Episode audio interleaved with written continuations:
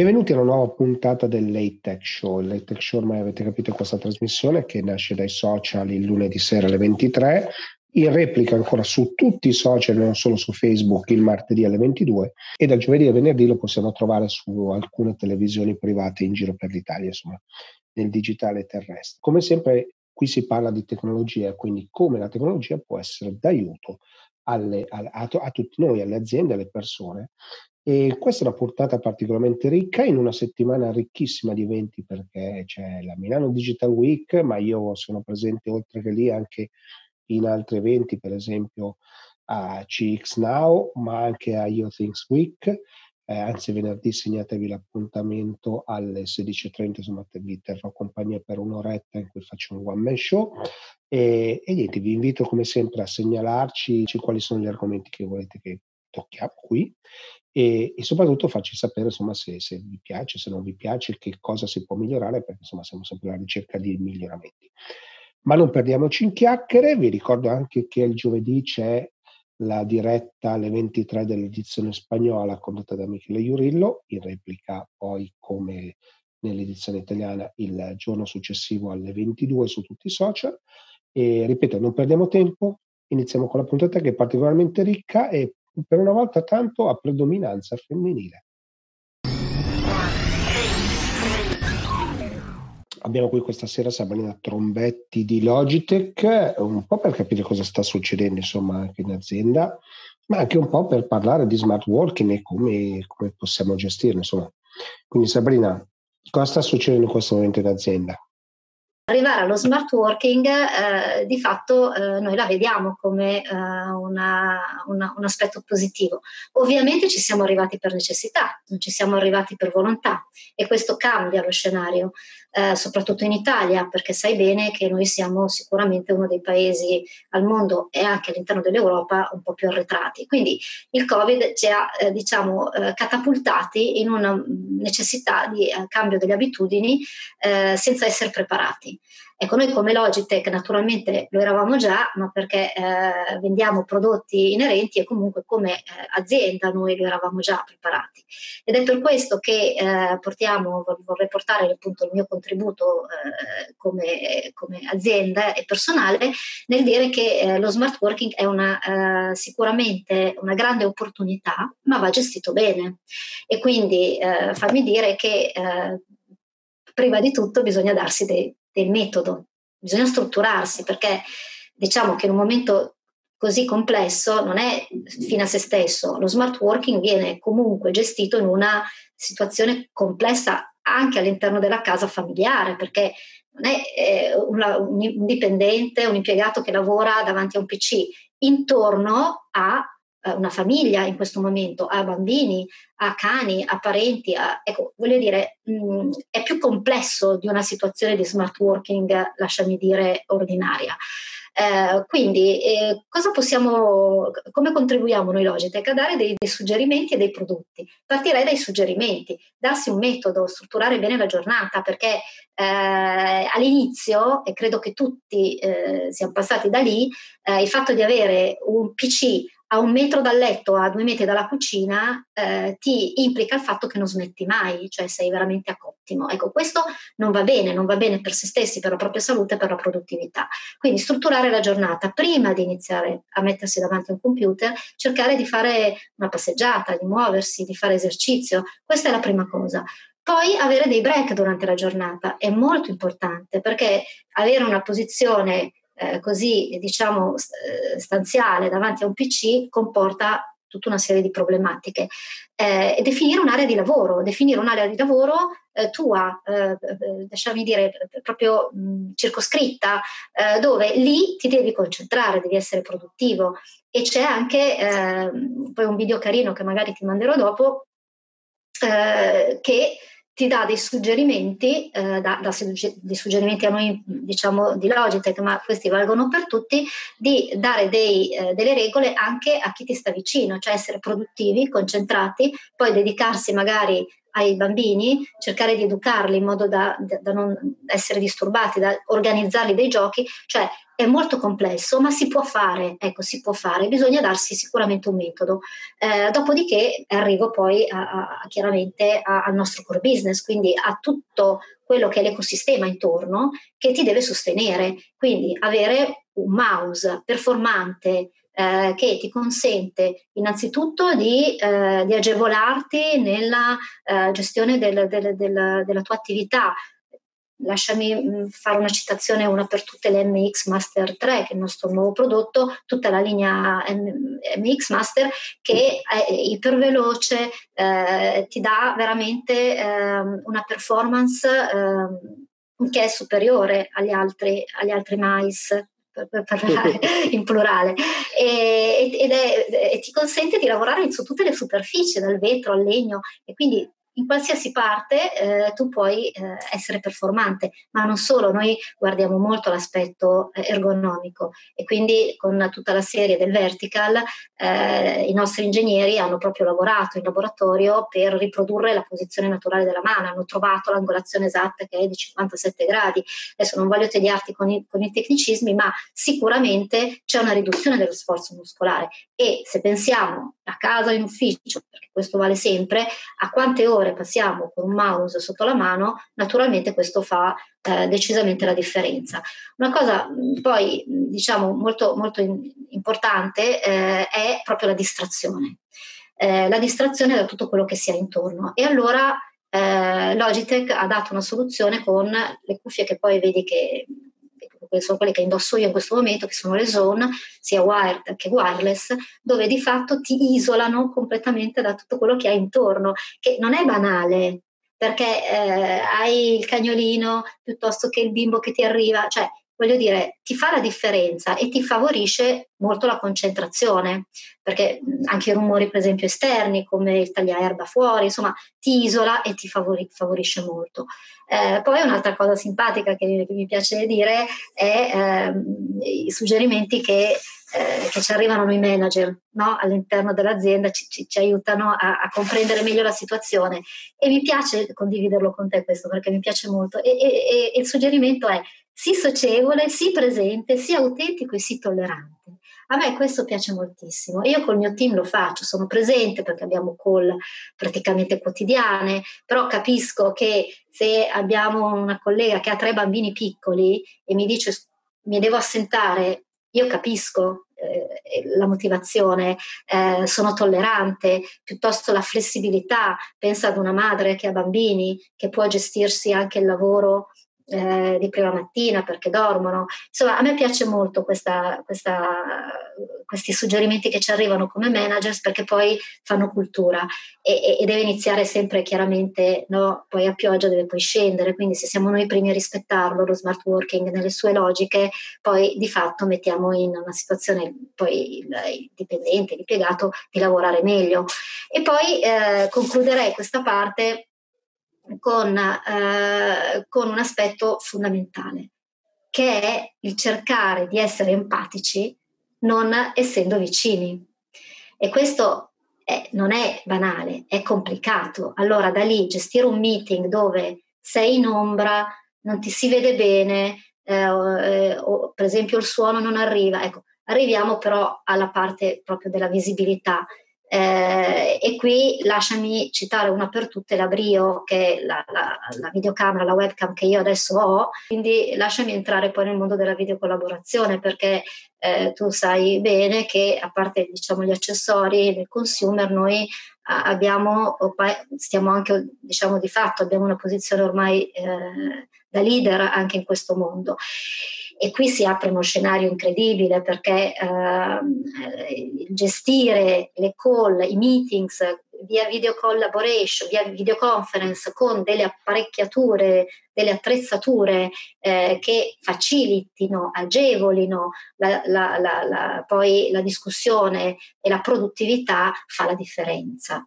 Allora, ehm, noi eh, come, come, Logitech eh, abbiamo, copriamo tutta una serie di esigenze, dalla, dal singolo ad avere veramente un equipaggiamento, diciamo, eh, che copre tutte le, le, sale riunioni, anche le più grandi, per avere poi eh, un numero di persone all'interno della sala riunione eh, significative, ma poi anche mettere in, cont- in contatto ehm, altre persone chiaramente che sono in video call e, eh, a noi piace molto dire che siamo democratici. Perché siamo democratici? Perché abbiamo delle apparecchiature di altissima, altissima qualità, eh, ma alla portata di tutti. E allora eh, eh, immaginiamo cosa succederà, cosa accadrà, cosa sta accadendo, ma cosa accadrà dopo, perché il back to office non sarà semplice, fin tanto che eh, non ci sarà un vaccino, dovremo gestire lo smart working, ma anche una volta che avremo risolto il problema, eh, non dobbiamo dimenticarci di alcune conseguenze positive di cui adesso magari poi parleremo eh, della, della, della, video collaboration, sia sui costi aziendali che sull'impatto ambientale. E quindi eh, di nuovo noi immaginiamo eh, una, un futuro eh, misto, insomma, ecco, di naturalmente la fisicità, l'incontro personale che un po' non, non esserci perché è, necessario, ma anche una gestione differente del, del, del, di un meeting e di un comportamento. E quindi mh, fammi citare eh, il fatto dell'essere democratici, avendo comunque una qualità, eh, un, un, rapporto qualità-prezzo eh, migliore dei, dei, concorrenti, diciamo, ecco perché nella video collaboration ci posizioniamo con eh, un nostro DNA che è di, di consumer, quindi ehm, eh, di una pi- piattaforma, per esempio, che si chiama software che si chiama Sync, che ci consente di aggiornare periodicamente tutti i device da remoto e di verificare in modo tempestivo se ci sono problematiche, ma senza il coinvolgimento del team IT delle aziende. Quindi eh, una semplicità d'uso che è poi un fil rouge di tutta la nostra gamma di prodotti.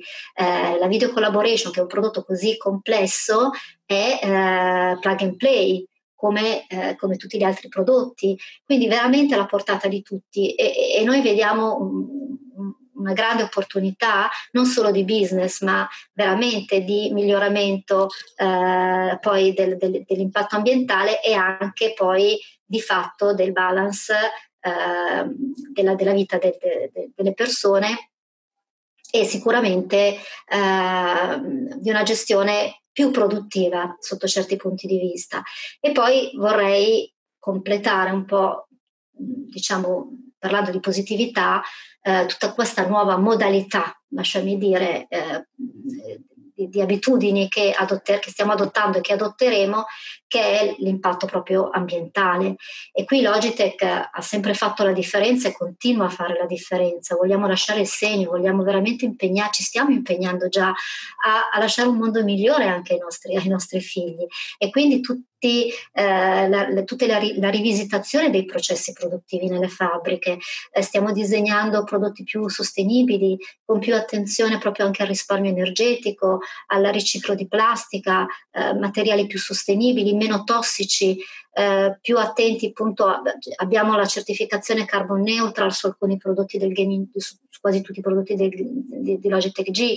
Quindi eh, abbiamo ri, rivisto il packaging più leggero abbiamo appunto tolto l'inchiostro tossico. Quindi eh, vedi è un ecosistema che Logitech sta adottando non solo ehm, fruire nel far fruire alle persone con prodotti eh, performanti e più eh, ecologici una nuova modalità, eh, ma proprio nel, nell'essere eh, ecosostenibili proprio eh, partendo dalla produzione dei prodotti. Quindi mh, se vogliamo ehm, io direi che il, il mondo del, del, work from home e della video collaboration sarà protagonista eh, da qui a, al futuro sta a noi gestirlo bene e quindi eh, utilizzare di nuovo tutte quelle regole per essere produttivi ma essere anche flessibili eh, da casa e anche ridurre impa- l'impatto poi eh, ambientale con un one mix, un mix di meetings personali, fisici e anche meeting eh, chiaramente eh, eh, della, da remoto. E oggi ti do un dato significativo, solo il 5% a livello mondiale delle sale sono attrezzate per il lavoro da remoto. In Italia credo che la percentuale sia ancora più bassa. Quindi quando pensiamo alla video collaboration a me non viene in mente la grande azienda, mi viene in mente il nostro tessuto, per esempio in Italia, di fatto di PMI, di piccole e medie aziende, dove non hai bisogno di attivare un sistema super costoso, elaborato, cioè con Logitech puoi veramente eh, allestire una sala, sia piccola che grande, con una spesa contenuta, una qualità incredibile.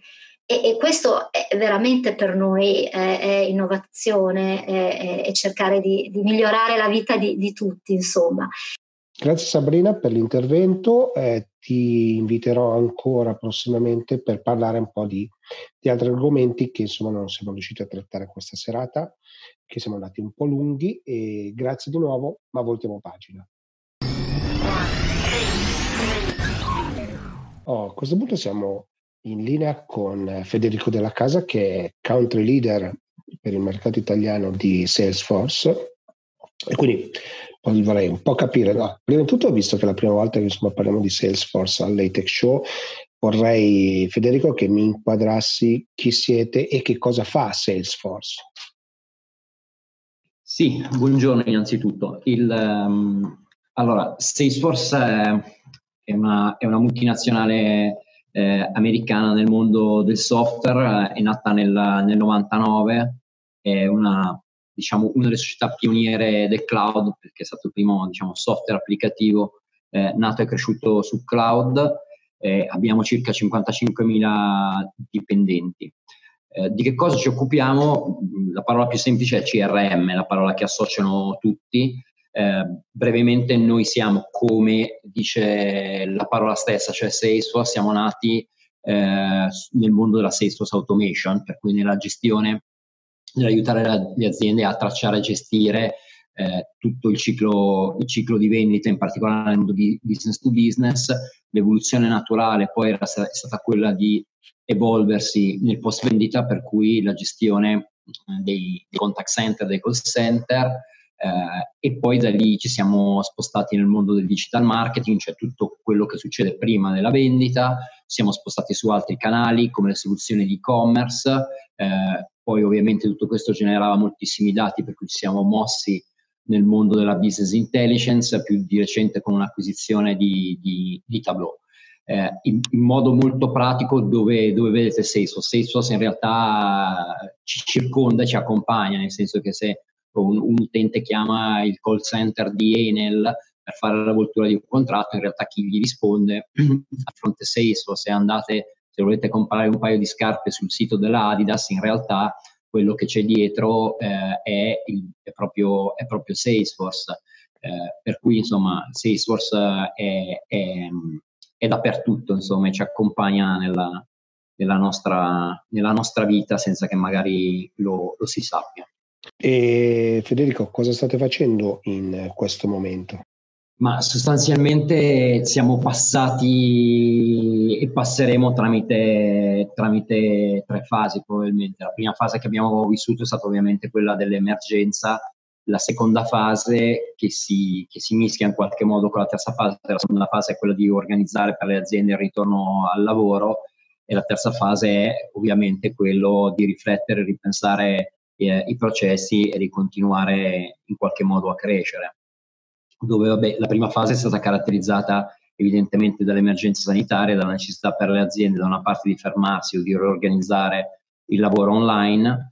Eh, in questo vabbè, il beneficio per i nostri clienti che essendo la nostra una soluzione totalmente cloud è stato molto, eh, molto facile, anche per esempio le citavo prima eh, il contact center, anche per contact center di dimensioni molto rilevanti, no? Eh, non ha comportato un grandissimo, un grandissimo sforzo in questa fase di emergenza che cosa abbiamo fatto? Abbiamo prima di tutto eh, dato gratis la nostra tecnologia a tutto l'ambito, l'ambito medico che ne potranno soffrire fino a settembre e abbiamo messo a disposizione una soluzione iniziale proprio come, come fast response. Invece in Italia abbiamo collaborato per esempio con l'AS di Trento per moltiplicare i loro sforzi in tutta la parte di quello che è telemedicina, di poter assistere per esempio eh, i pazienti da casa che è diventato subito un punto, un punto cruciale, piuttosto che abbiamo eh, realizzato proprio eh, delle applicazioni che riguardano il tracciamento di tutta diciamo, la, la vita del, del, paziente dai primi sospetti fino, al, eh, fino all'ultimo, all'ultimo tampone. Per cui ci siamo dedicati ovviamente all'emergenza. La seconda fase è la fase che stiamo vivendo adesso, no? dove le aziende stanno pensando molto faticosamente da un lato eh, come tornare al lavoro, eh, per cui la necessità che hanno, e poi magari parliamo, parliamo più tardi di work.com, eh, la necessità è quella di ovviamente ripartire, ricominciare a lavorare in tutta, in tutta sicurezza, per cui la necessità di rivedere la logistica, gli accessi agli uffici, di gestire la parte medica, di tracciare ovviamente alcune informazioni che i dipendenti possono dare. Contemporaneamente stiamo lavorando sulla terza fase, cioè molti dei nostri clienti si stanno chiedendo che cosa fare, per cui alcuni processi vanno rivisti completamente, eh, per esempio le banche hanno necessità di regolare in modo sistematico l'accesso ai loro uffici, la stessa cosa eh, stiamo riflettendo molto con i nostri clienti della moda perché la necessità è quella di eh, in qualche modo ehm, continuare un viaggio che magari comincia online, portarlo nel negozio sapendo che nel negozio eh, ovviamente entrano molte meno persone, ma bisogna comunque garantire una redditività, altrimenti, eh, altrimenti ovviamente il, il, loro business no, non, non, sta in piedi. Piuttosto che aziende che si stanno reinventando completamente perché i loro processi devono essere, devono essere, essere rivisti. Per cui diciamo siamo in, in, questo momento, in, questa, in parte in questa fase 2 che che le dicevo, cioè il ritorno al lavoro, in parte le aziende stanno studiando come rivisitare i loro processi alla luce di quello che è successo. Federico, adesso vorrei un po' spingere un po' il cuore oltre, oltre l'ostacolo e, e, e, chiederti che sensazione hai di che business ci sarà eh, da qui in poi. Allora, ovviamente sì, cioè, n- non so quanto di, di, particolarmente intelligente o furbo io, io, possa dire, secondo me ci sono una serie di, eh, di elementi no, che, si vanno, che si vanno a, a sovrapporre. Eh, allora, da un lato, evidentemente c'è un problema economico-finanziario eh, gigantesco, no? per cui c'è un problema di risorse gigantesco e questo non lo commenterei neanche perché diciamo, è sotto gli occhi di tutti.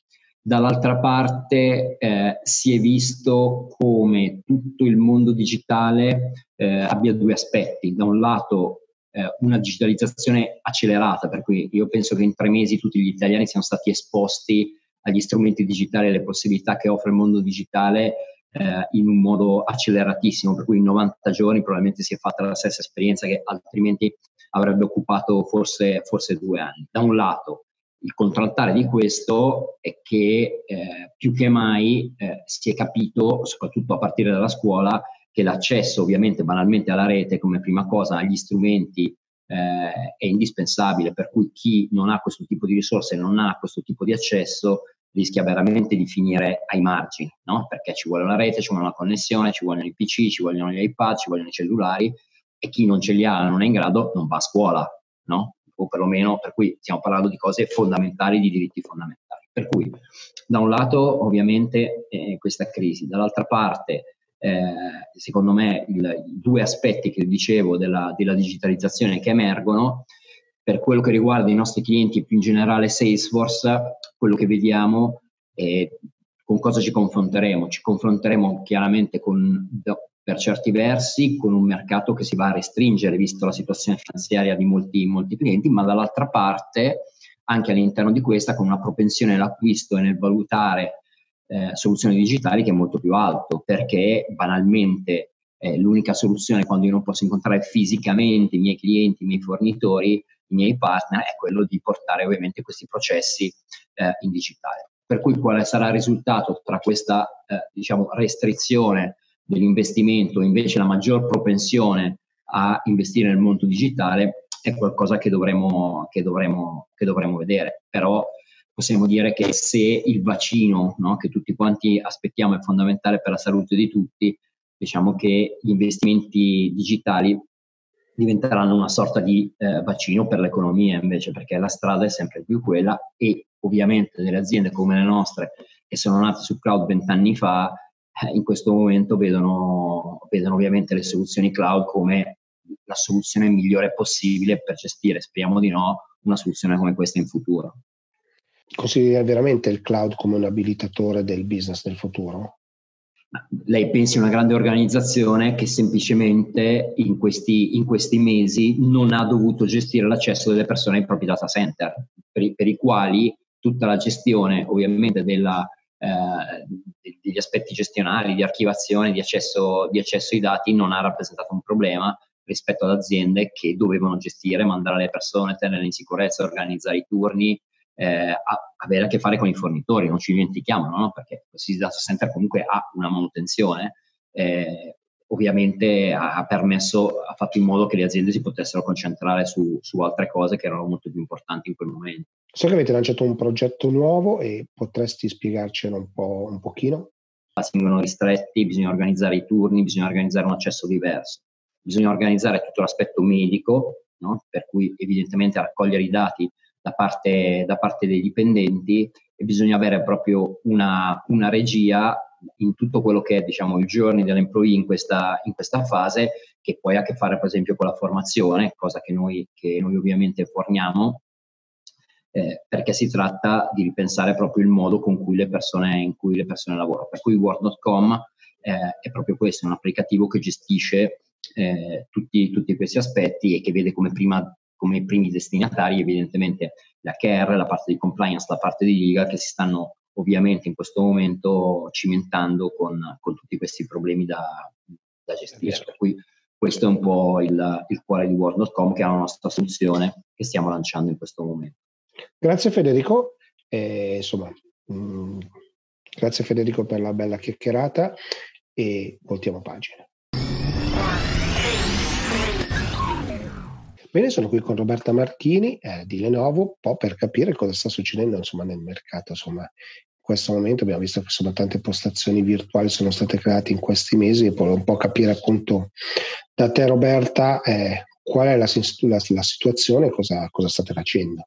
Diciamo che eh, già in tempi non sospetti eh, abbiamo visto una, una tendenza delle aziende a cercare di eh, dotare anche la postazione di lavoro dell'utente finale di eh, diciamo, caratteristiche di eh, business continuity e eh, di portabilità, no? quindi la, la, la, possibilità di accedere alla propria postazione di lavoro in tutti, in tutti i luoghi dove il lavoratore si trova. No? E, eh, dico in tempi non sospetti perché effettivamente poi la, la, realtà italiana, che è fatta anche di tante aziende manufatturiere, eh, ci chiedeva proprio di eh, remotizzare i posti di lavoro anche di progettisti o comunque di gente che ha bisogno di caratteristiche grafiche, diciamo così, un po' avanzate, quindi non solo l'office worker che vabbè certo. è la tipica figura che comunque può eh, diciamo si presta allo smart working, no? ma anche appunto eh, profili un pochino più avanzati. Eh, e, e, in generale in tutto questo devo dire che la mia esperienza è che eh, i progetti di questo tipo, nel momento in cui l'utente non è soddisfatto della sua esperienza eh, di, di, di, di, lavoro quotidiano, i, i progetti falliscono. No? Quindi eh, se posso dare un consiglio alle aziende effettivamente è quello di curare il più possibile l'esperienza utente perché è quella che poi determina se il progetto è di successo o meno. Eh, e a questo scopo, infatti, eh, eh spesso e volentieri magari eh, eh, vale la pena di investire nell'accelerazione grafica, quindi nel met- dotare un back-end con eh, appunto delle schede grafiche in modo tale da arricchire questa esperienza utente e, e comunque si raggiunge un buon rapporto costo-beneficio in questo modo. Quindi questo è il consiglio principale. sì, poi credo che eh, ci sia un altro aspetto che sicuramente in questi mesi insomma, l'abbiamo imparato parecchio. Eh, l'aspetto della sicurezza da un lato e poi siccome abbiamo dovuto fare tutti di necessità virtù c'era anche un po' la semplificazione dei processi, no? In questo come, come la vedi? Ma allora, Sicuramente la, la, sicurezza di un posto di lavoro centralizzato eh, è sicuramente superiore rispetto a quella di un posto di lavoro distribuito. Intendo dire che quando hai le, la postazione di lavoro eh, remotizzata, eh, i, tutti i dati dell'utente sono all'interno del data center per definizione no? e eh, in questo modo per l'amministratore di sistema è certamente più facile pensare dei meccanismi di protezione all'interno dell'azienda piuttosto che eh, in, eh, diciamo così, distribuite con, sui device dei singoli utenti. Poi è chiaro che eh, non sempre, eh, cioè non, non, facciamo di tutta un'erba un fascio, nel senso che non tutte le esigenze sono uguali, no? per cui è importante avere la possibilità di assicurare, di, di avere la sicurezza della, del, della workstation sia nel caso in cui la si remotizzi, che appunto è un caso molto positivo, ma anche nel caso in cui eh, la, postazione di lavoro sia classica. Tra l'altro, vabbè, io lavoro nella parte diciamo data center di Lenovo, ma Lenovo è molto ben posizionata no? Nel, perché può fornire delle effettivamente esperienza tutto eh, diciamo che ha la soluzione per le esigenze di tutti. Eh,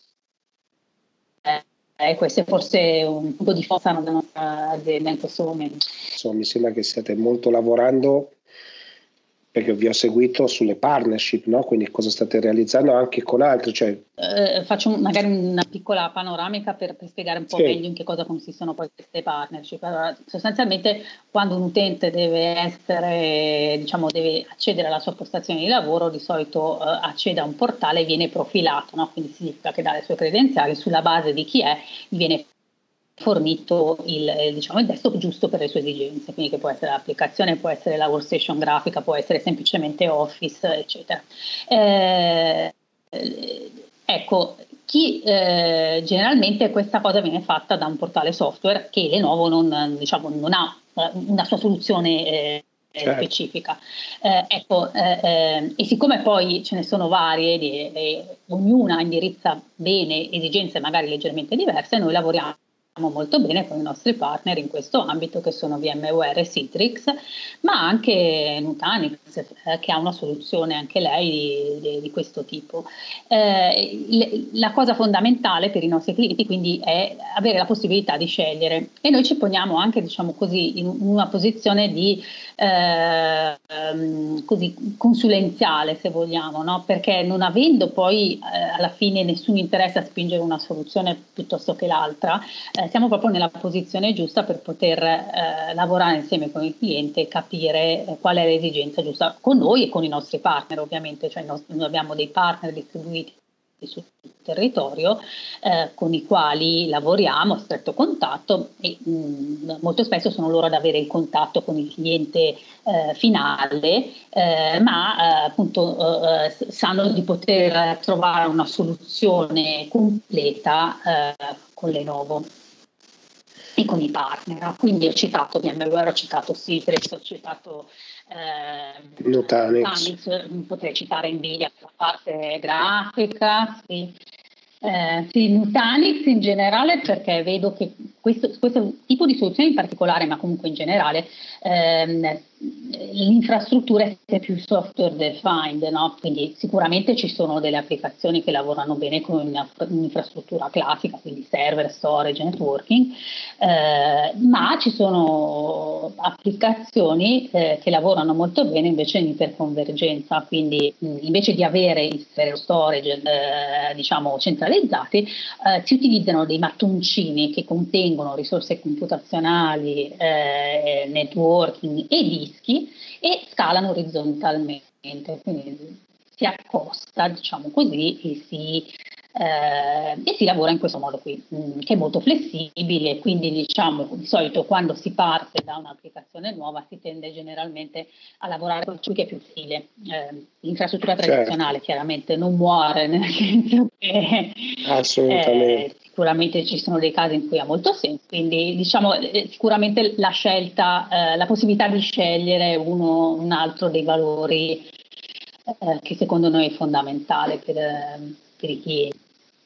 E se gettiamo il cuore oltre all'ostacolo e cerchiamo di capire cosa cosa succederà nei prossimi mesi sul mercato, insomma, vedi che Possiamo vedere qualcosa secondo me di interessante che abbiamo scoperto? Cosa vi aspettate insomma? Mm, dal punto di vista, diciamo così, sappiamo tutti che abbiamo avuto un momento di, di, di lockdown eh, che effettivamente ha fermato tante imprese e l'Italia che probabilmente è, è fatta di piccole imprese ha, ha sofferto no, di questo, però noi vediamo dei segnali di ripartenza, cioè i, i nostri clienti stanno riaprendo e stanno riprendendo a lavorare, quindi comunque io sono personalmente ottimista.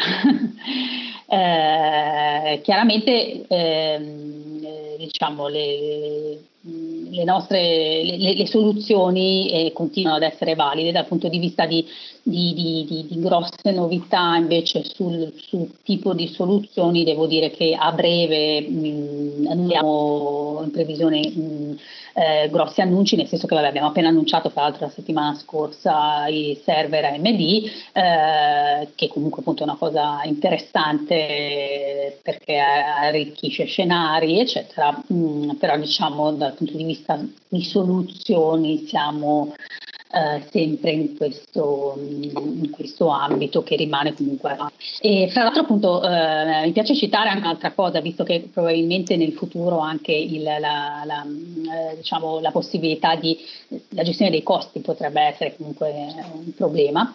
Eh, abbiamo anche delle offerte interessanti in termini di eh, servizi, cioè ehm, noi lo chiamiamo true scale ed è sostanzialmente la possibilità di eh, avere in casa l'infrastruttura, quindi on-premise, ma non pagare eh, il, il, il, capex, detto, cioè non pagare tutto subito, ma trasformarlo in un opex, quindi in una, eh, diciamo, in una eh, tassa mensile, diciamo così, comunque un costo operativo piuttosto che un, certo. un di capitale e quindi eh, utilizzare eh, infrastruttura che non è di proprietà del cliente, quindi di proprietà eh, poi di, di, di, Lenovo e che però permette mh, appunto di, di, avere gli stessi vantaggi di averla in casa, in più gestita da, dalla divisione dei servizi di Lenovo che, che ovviamente si connetterà remotamente, farà gli health check eccetera, quindi questa è un'altra soluzione mh, interessante che, che, che potrebbe essere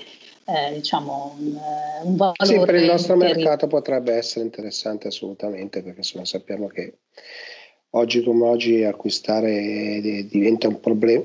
Era un problema in passato, oggi ancora di più forse perché ovviamente abbiamo meno aziende con meno liquidità, quindi mm, questo no. potrebbe essere un problema. Ed è tra l'altro un pay per use questo, nel senso che più, più, uso, più pago, meno uso, meno pago. Anche questo è. Poi, chiaramente ci sono varie formule per cui ti accordi con un fisso più alto più risparmi, no? però è chiaro che eh, eh, però è, è, una cosa variabile, no? quindi più, più, lo uso, più lo, se lo uso lo pago, se non lo uso non lo pago.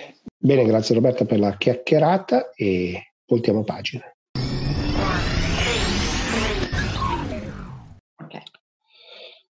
Allora, siamo qui con Mariana Pereira di Dark Trace per capire un po' che cosa sta succedendo. È un tema che insomma molti ci richiedono eh, sulla questione delle mail, la sicurezza, quindi cosa possiamo fare. Quindi quale migliore occasione che invitare Mariana per capire che cosa sta succedendo in questo momento proprio in tutta questa questione di sicurezza che ovviamente il primo, primo touch point poi sono i siti e le, e le mail.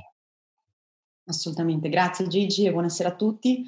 Eh, stiamo vedendo vedendo veramente delle trasformazioni che da settimana a settimana la, il tipo di attacco anche tramite email, il tipo di agganci che stanno usando i criminali eh, è in evoluzione costante. E questo l'abbiamo visto sin dai primi di marzo dove abbiamo visto grandi campagne che sono spuntate fuori facendo finta di essere eh, bollettini informatici della, per esempio dell'Associazione uh, Mondiale della Sanità, eh, per non parlare poi di eh, questo cambiamento nelle ultime settimane invece di mail ultra targetizzate, cioè prendendo veramente di mira sia le aziende che anche a livello personale, ovviamente con un grande un forte scostamento, grandi cambiamenti nella parte digitale del quale i nostri dispositivi sono su reti non più quelle delle, dell'ufficio, magari le reti sicure, ma su quelle di casa, si è aperto tantissimo quella che è la superficie di attacco. Allora, un'azienda non solo viene presa di mira tramite la mail aziendale, ma forse anche su quella personale. Allora la tensione e, la, e veramente la previdenza, mai come prima, veramente bisogna fare attenzione prima di fare click su qualcosa. Visto che voi avete una nuova soluzione no? che va proprio a individuare in, in attimi praticamente il, la veridicità di, questi, di queste mail, è corretto? Corretto, sì, si parla di in tempo reale eh, di verificare o di capire veramente una mail dentro a quello che è il contesto normale eh, del flusso di comunicazione, perché capiamo, utilizziamo un'intelligenza artificiale che è in grado di capire e adattarsi alle, uh, ai cambiamenti, anche di riuscire a tenere passo a quelli che sono anche i nostri cambiamenti di flusso di lavoro. E anziché chiedersi se una mail è ehm, maligna, se è buona o cattiva, invece chiediamo se questa può appartenere, se ha un senso di appartenenza. Ecco, già facendo questa piccola modifica non ci limitiamo al pensare se una mail deve essere bloccata o meno, ma anzi con un, digi- un anticorpo digitale neutralizziamo solamente quella parte della mail che potrebbe essere un rischio. Allora, se è il link, se è l'allegato, ovviamente poi eh, capendo che una mail è veramente una, presenta una minaccia, la fermiamo nella, tua, nella totalità, ma possiamo essere molto specifici nel tipo di reazione. E questa, questo tipo di soluzione, mm, cioè per esempio in questi giorni, non so, io ho ricevuto parecchie mail di eh, siti che sono stati attaccati in cui ti dicevano guarda c'è la possibilità che ti sia arrivato un messaggio, era un messaggio falso, no? per arriva posteriori, no? una compagnia aerea eh, anche ultimamente insomma, mi ha mandato questo messaggio. Ma come, come fa un'azienda a difendersi? Allora, ci sono varie, ci sono varie tipologie di difesa, eh, di quelle più tradizionali che, come dico, cercano eh, campagne conosciute. Allora, stanno cercando di identificare quelle che ci aspettiamo come una campagna di eh, spoofing di qualcuno che potrebbe imperson- eh, personi- impersonare no? un'azienda. Impersonificare. Te. Impersonificare, grazie. Ma tu non sei italiana, giusto? No, non lo so, non sto person- eh, impersonando un'italiana. Bene, ecco. parli molto bene l'italiano, quindi insomma... Grazie, ma già ecco, mi squadro, non sono un'italiana vera e propria, non ancora. Però personificare ti assicuro che anche tanti italiani fanno fatica, per cui eh. anzi... E gli hacker però no, loro sono grado di personificare sia enti che persone eh, o personaggi molto molto bene.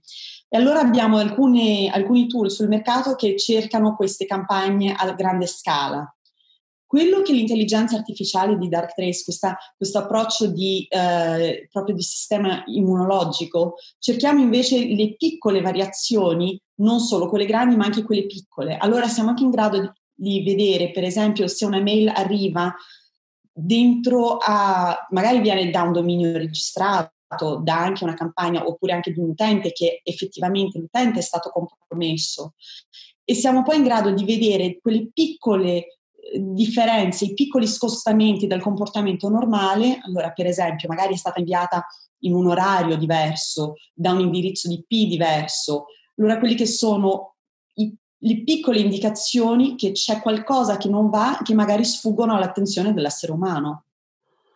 Certo, e poi voi avete coniato un termine no, per questo periodo che, che, che, mi è piaciuto molto, che è fairware, quindi la, il, il, tutto ciò che è legato alla paura, no? quindi, perché insomma, siamo curiosissimi no, di conoscere, siamo stati adesso un pochino meno, di conoscere i dati, che cosa succede. Quindi questa è una cosa che voi avete individuato specificatamente, giusto? Sì, e questa è stata la più recente versione di un attacco di firmware eh, puntando sui siti Covid All'inizio di marzo vedevamo 16.000 siti e domini registrati, eh, poi dentro meno di un mese quel numero è schizzato su a 130.000 e questa non è stata neanche una novità, vediamo questo stesso tipo di attacco, no? di utilizzare quelli che sono i, le paure delle persone, la curiosità, la voglia di conoscere, di avere più informazioni, già la vediamo come metodologia abbastanza diffusa anche in altri momenti di grande paura eh, sia di crisi sanitarie se non attacchi terroristici. Ecco, questo è il lato eh, che il, le associazioni criminali sanno di poter trarne vantaggio, perché operano come un business. E come un business seguono quelli che sono gli argomenti più, eh, più cliccati, diciamo, per avvantaggiarsi di quei stessi trend. Allora, l'ultima domanda è, è come si fa a fare cultura presso le aziende di sicurezza di questo tipo? Perché secondo me è quello che poi manca. Questa è un'ottima domanda perché veramente va al dunque della questione. Non è, solo una quest- non è solo una questione di cultura, secondo me, perché anche le persone che hanno avuto tantissimo training, che hanno tutte le, uh, le conoscenze del, di quelli che sono poi i rischi di essere online, i rischi del, delle mail, possono cliccare o per distrazione o semplicemente perché sono stanchi o sovrallavorati, sovraccarichi e sono in automatico, succede a tutti. Allora, da una parte è una responsabilità di ognuno di noi di stare attenti, di fare attenzione e veramente di questionare la provenienza di quel link. E fermarsi solamente un attimo, specialmente se c'è un qualsiasi campanello d'allarme ma per l'altro c'è anche la responsabilità e la, l'opportunità da parte delle aziende di adottare queste tecnologie di intelligenza artificiale come questa di Dark Trace che sono in grado di tenere passo e adattarsi alla vita dell'essere umano, adattarsi al modo in cui lavoriamo, anche quando questo può cambiare, e veramente di aiutarli um, ad ottimizzare ed a renderli più potenziati così che il team di sicurezza ha finalmente un, un alleato che possa far fronte ai criminali. Allora, grazie mille per la chiacchierata, insomma abbiamo toccato un po' di temi sulla sicurezza e sulle mail, Mariana, e voltiamo pagina.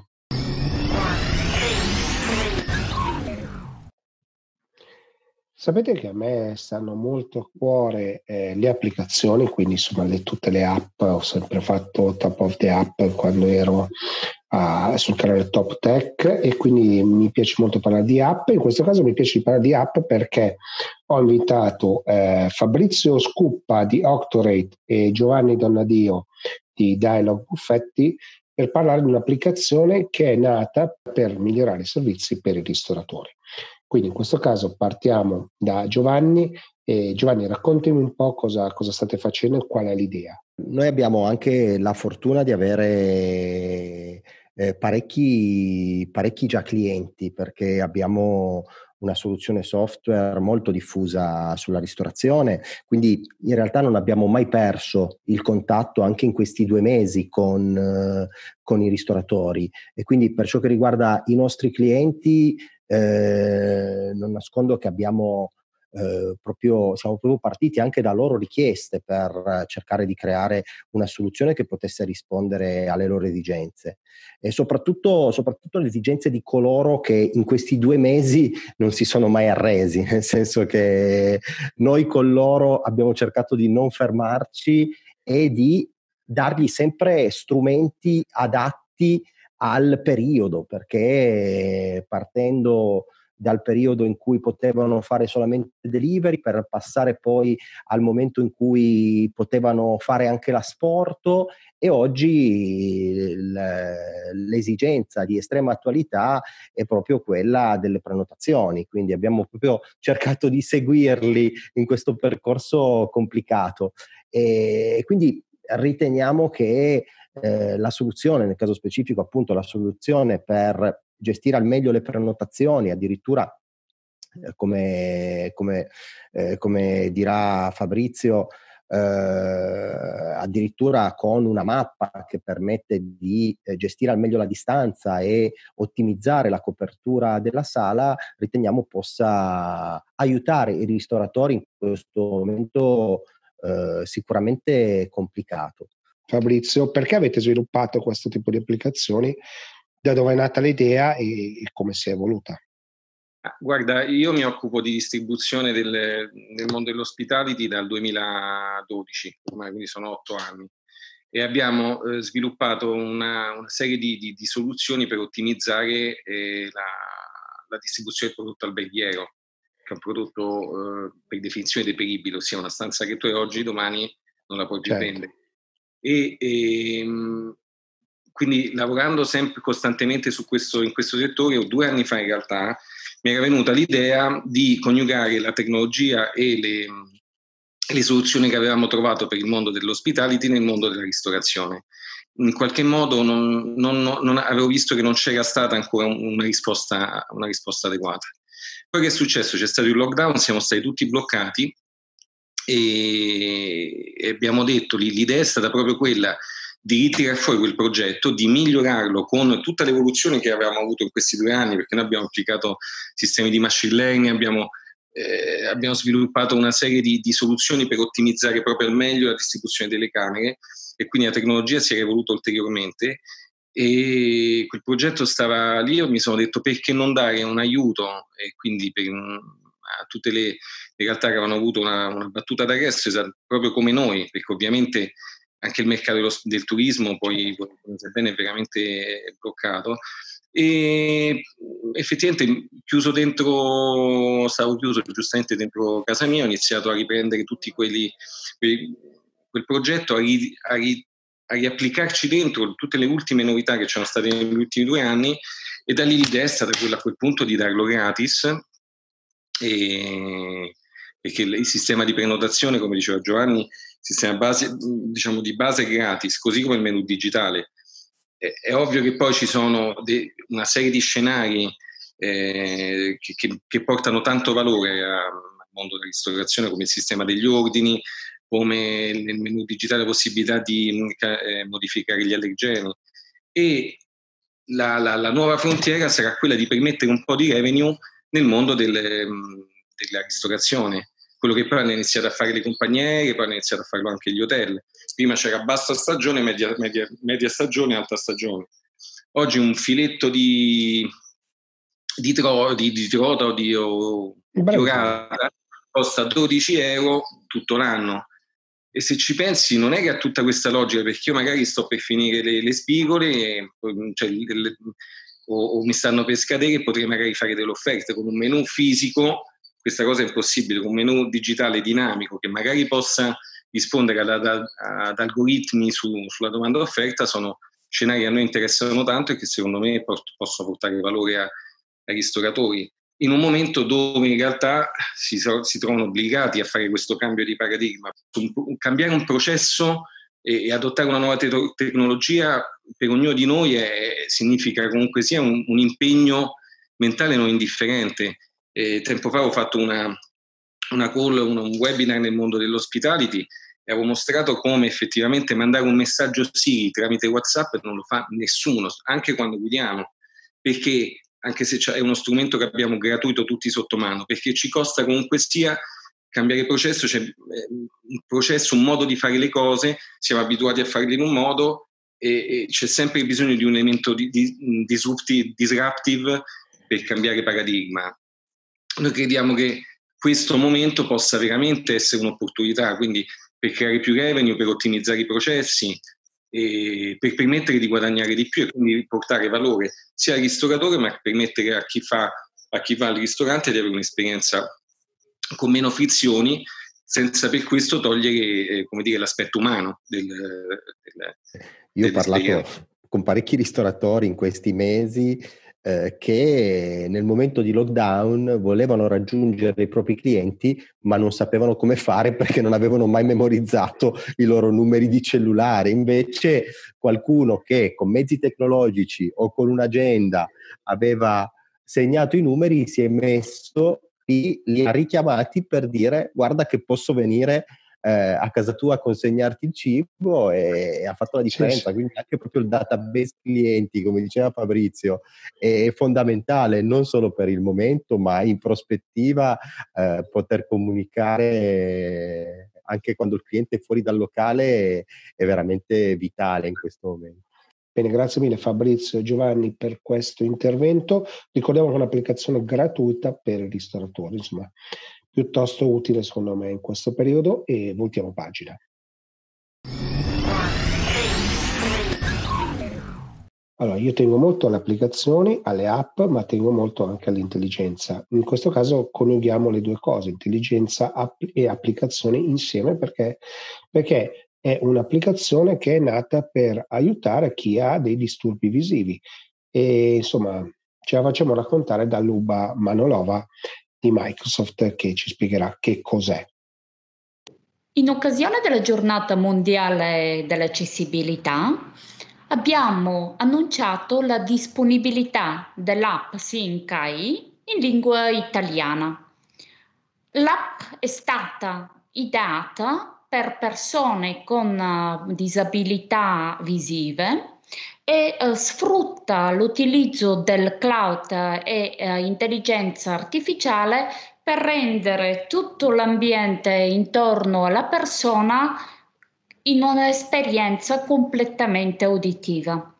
L'app è gratuita e sfrutta la camera per identificare gli oggetti intorno alla persona, per esempio può riconoscere uh, un colore, potrebbe riconoscere anche il valore uh, o uh, la valuta della banconota, può per esempio descrivere quello che succede intorno, magari mentre la persona sta passeggiando o inquadrando un oggetto, può leggere con una segnaletica uh, opportuna il, quello che c'è scritto su una confezione, ovvero legge il barcode e, tutti, uh, e anche il contenuto uh, su, una, su un prodotto.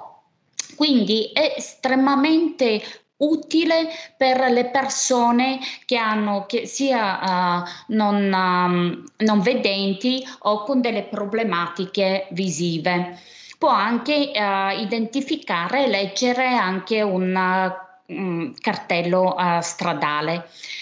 Quindi con questa app noi come Microsoft uh, confermiamo il nostro impegno per quanto riguarda l'accessibilità e inclusione perché vogliamo includere tutte le persone e non lasciare indietro nessuno. Il nostro progetto Ambizione Italia accessibilità e inclusione che è partito sei mesi fa, uh, l'abbiamo annunciato il 10 di dicembre, sta proseguendo con tante nuove iniziative in questo senso proprio per uh, avvicinarci sempre di più e supportare tutte le persone con uh, disabilità per essere uh, integrati sia dal punto di vista uh, sociale e anche professionale. Grazie e buona serata. Grazie Luba, non sei stata qui presente in trasmissione, ma ci hai inviato questo video, siamo riusciti ad agganciarlo, per cui grazie mille e ultima pagina.